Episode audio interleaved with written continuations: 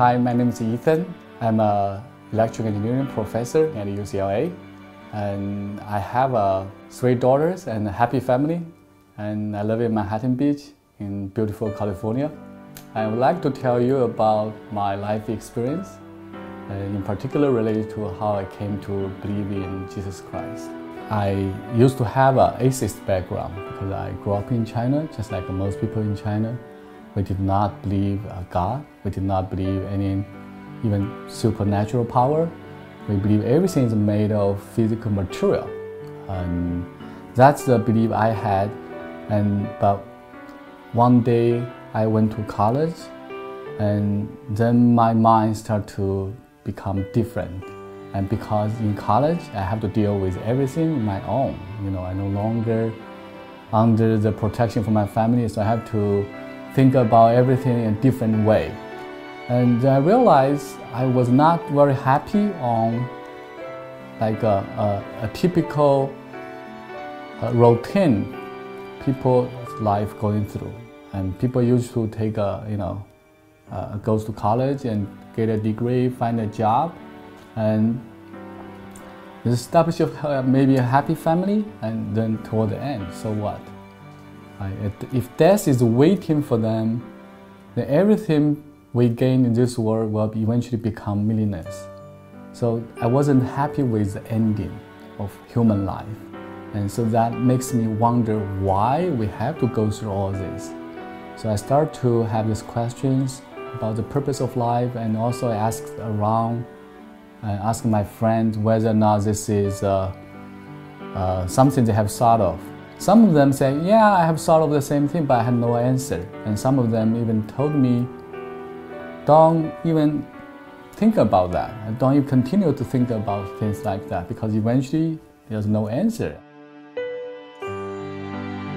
So I came to US in 1995 and I came to US to study in graduate school in University of Texas in Austin. And so I have a a long known friend in UT Austin back then.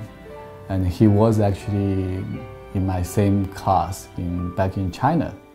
So he would happen to be in the same department in UT Austin as well. So he, of course, he picked me up from the airport and he welcomed me. And he also bring me to attend this uh, university campus fellowship. And so that was my first encounter with Christianity. So I learned about uh, Christianity in that fellowship and learned about God uh, and Jesus Christ and the salvation of Jesus Christ and crucifixion of Jesus Christ. And however, I feel it's a wonderful theory. I mean, it can explain a lot of things and something like uh, the question related to the purpose of human life. And it does have an answer. However, it to me it's still a theory and have not found a connecting point between that wonderful theory and my real life. So that's why uh, after a while um, attending the service, the pastor came to me and asked me if I can make a determination to be baptized and receive Jesus Christ as, uh, as our Savior. And, but I told him no because I wasn't ready and because I still couldn't believe, uh, you know, the God's existence. And so, how can I make a choice to be baptized and be a believer of Christ if I cannot even believe God exists? And this is also partly because of my long-rooted, like, uh, atheist belief, right? And also because of my profession. You know, I'm doing science, and all the times I have to teach my students and and on what to do and everything has to have a logic way. So for something unproven, I cannot choose to believe that easily. So I stayed in this campus fellowship until the end of the quarter when the winter break is about to begin. My friend came to me and he and his wife are about to get married. And he asked me whether or not I can attend his wedding. And I said, of course, and you know, we are friends. I'm supposed to be there in your big day. And but he told me, well, the wedding will actually be held in a church in Dallas, so which is about four hours away from Austin. And he said, you know, do you still want to come? I said, yes, but I don't know how to drive and I don't have a car. But he said, you know, you can come with me. And the only thing is we need to be there a week earlier. And also there will be a church event you can attend. So I said, well, that's nice because when you talk about church event, my eyes light up. And because I, in my imagination, church event is like a, in a mountain resort and you have uh, all sorts of fun activities to attend. And that's based on my past experience of attending church events. So I said, yes, of course, and basically accept with no hesitation. So when the time comes and he took me to Dallas, I happened to be at the beginning of the a special event. It's called a spiritual convocation for this church. It's happening uh, twice a year, and I was lucky to make to the beginning of the, the second part of the event.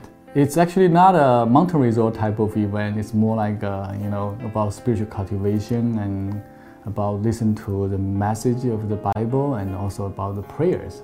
The people are really nice and people are different from like uh, what I used to know like students and scholars in the university. So the people are like all sorts of people and they have Chinese, they have Korean, they speak in different languages, but they have different professions, but all came together and to attend this church service.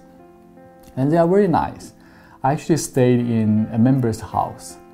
And I still remember, even up to now, how comfortable the carpet of the living room is because that's where I stayed and I well slept and over the whole week.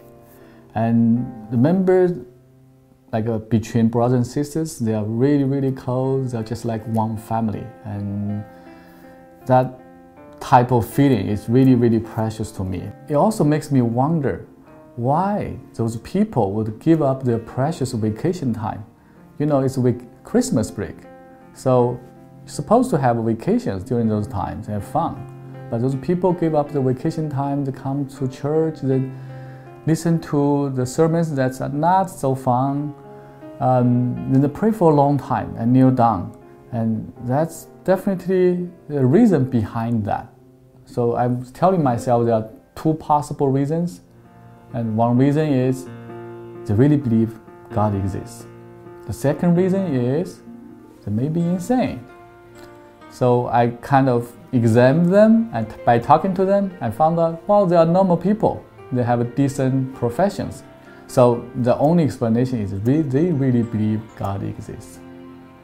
And that makes me wonder why, how they can believe God exists. Because that's my biggest barriers. I, I just cannot find any proof God exists.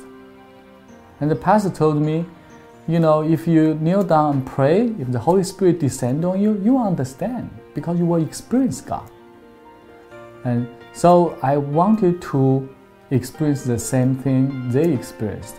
And Pastor told me it's very simple. Just kneel down and pray like them. Because when Holy Spirit descend on you, you will know. And this is exactly described in Bible. And when the apostles received the Holy Spirit, they speak in tongue. So I found out, yeah, it's very nice uh, point because you have the theory recorded in Bible. Now you have experiment, you can experience. And the, to my scientific mind, that works perfect. So the only thing is I have to experience it. So I did put effort into the prayer for the whole week. And through the week, I kneel down and pray without any, like, uh, you know, I basically devoted in the prayers. And toward the end of the week, however, I did not receive Holy Spirit and did not speak in tongue. But my mind started to change through the prayers, my mind started to make me feel I want to be part of them. I want to be part of God's family. And I want to be like one of them. We can experience God and we can be in the same family like uh, you know brothers and sisters. So in the end, I decided to get baptized. That's the last day of the event on Sunday morning, and I was baptized. After the wedding, I returned to my home university and uh, back to my dorm, basically. And so I realized I have a different identity now, and I am a Christian. So I was telling myself, what is a Christian supposed to do? Right? So I was telling myself, you should pray to God because you're a Christian now. So that night, the first day back to my dorm, on that night, I knelt down to pray in my dorm for the first time. Without thinking too much, I just kneel down and pray. And once I kneel down and say Hallelujah, praise the Lord, I felt a stream of power came upon me with warmth. And then my tongue started to roll. I started to speak in tongue. Just exactly like what the pastor has told me, exactly like what was recorded in the Bible. I received the Holy Spirit, I speak in tongue. So I realized everything is true. Everything I was being told is true about God, about Christ, about the Bible. So I found the connecting point between this wonderful theory and my real life. This is just like Einstein's relativity theory. It's profound theory, wonderful theory. However, only until the constant light velocity conclusion was examined in the experiment, relativity theory started to become real in life. The same here. So only until I received the Holy Spirit, I experienced God, the Christianity become real in my life. So it's no longer a fiction, it's no longer a theory, it's no longer something developed just to comfort a human heart. It's real. So after so many years of believing in God, I still firmly believe what I believe in that moment. God exists. He's in our life. There are ups and downs in my own life, and there are times I even wanted to deny God, but I couldn't because I know from the bottom of my heart God is here. I just need to rely on Him, and He is in our life. He's with us as long as we wanted to experience Him.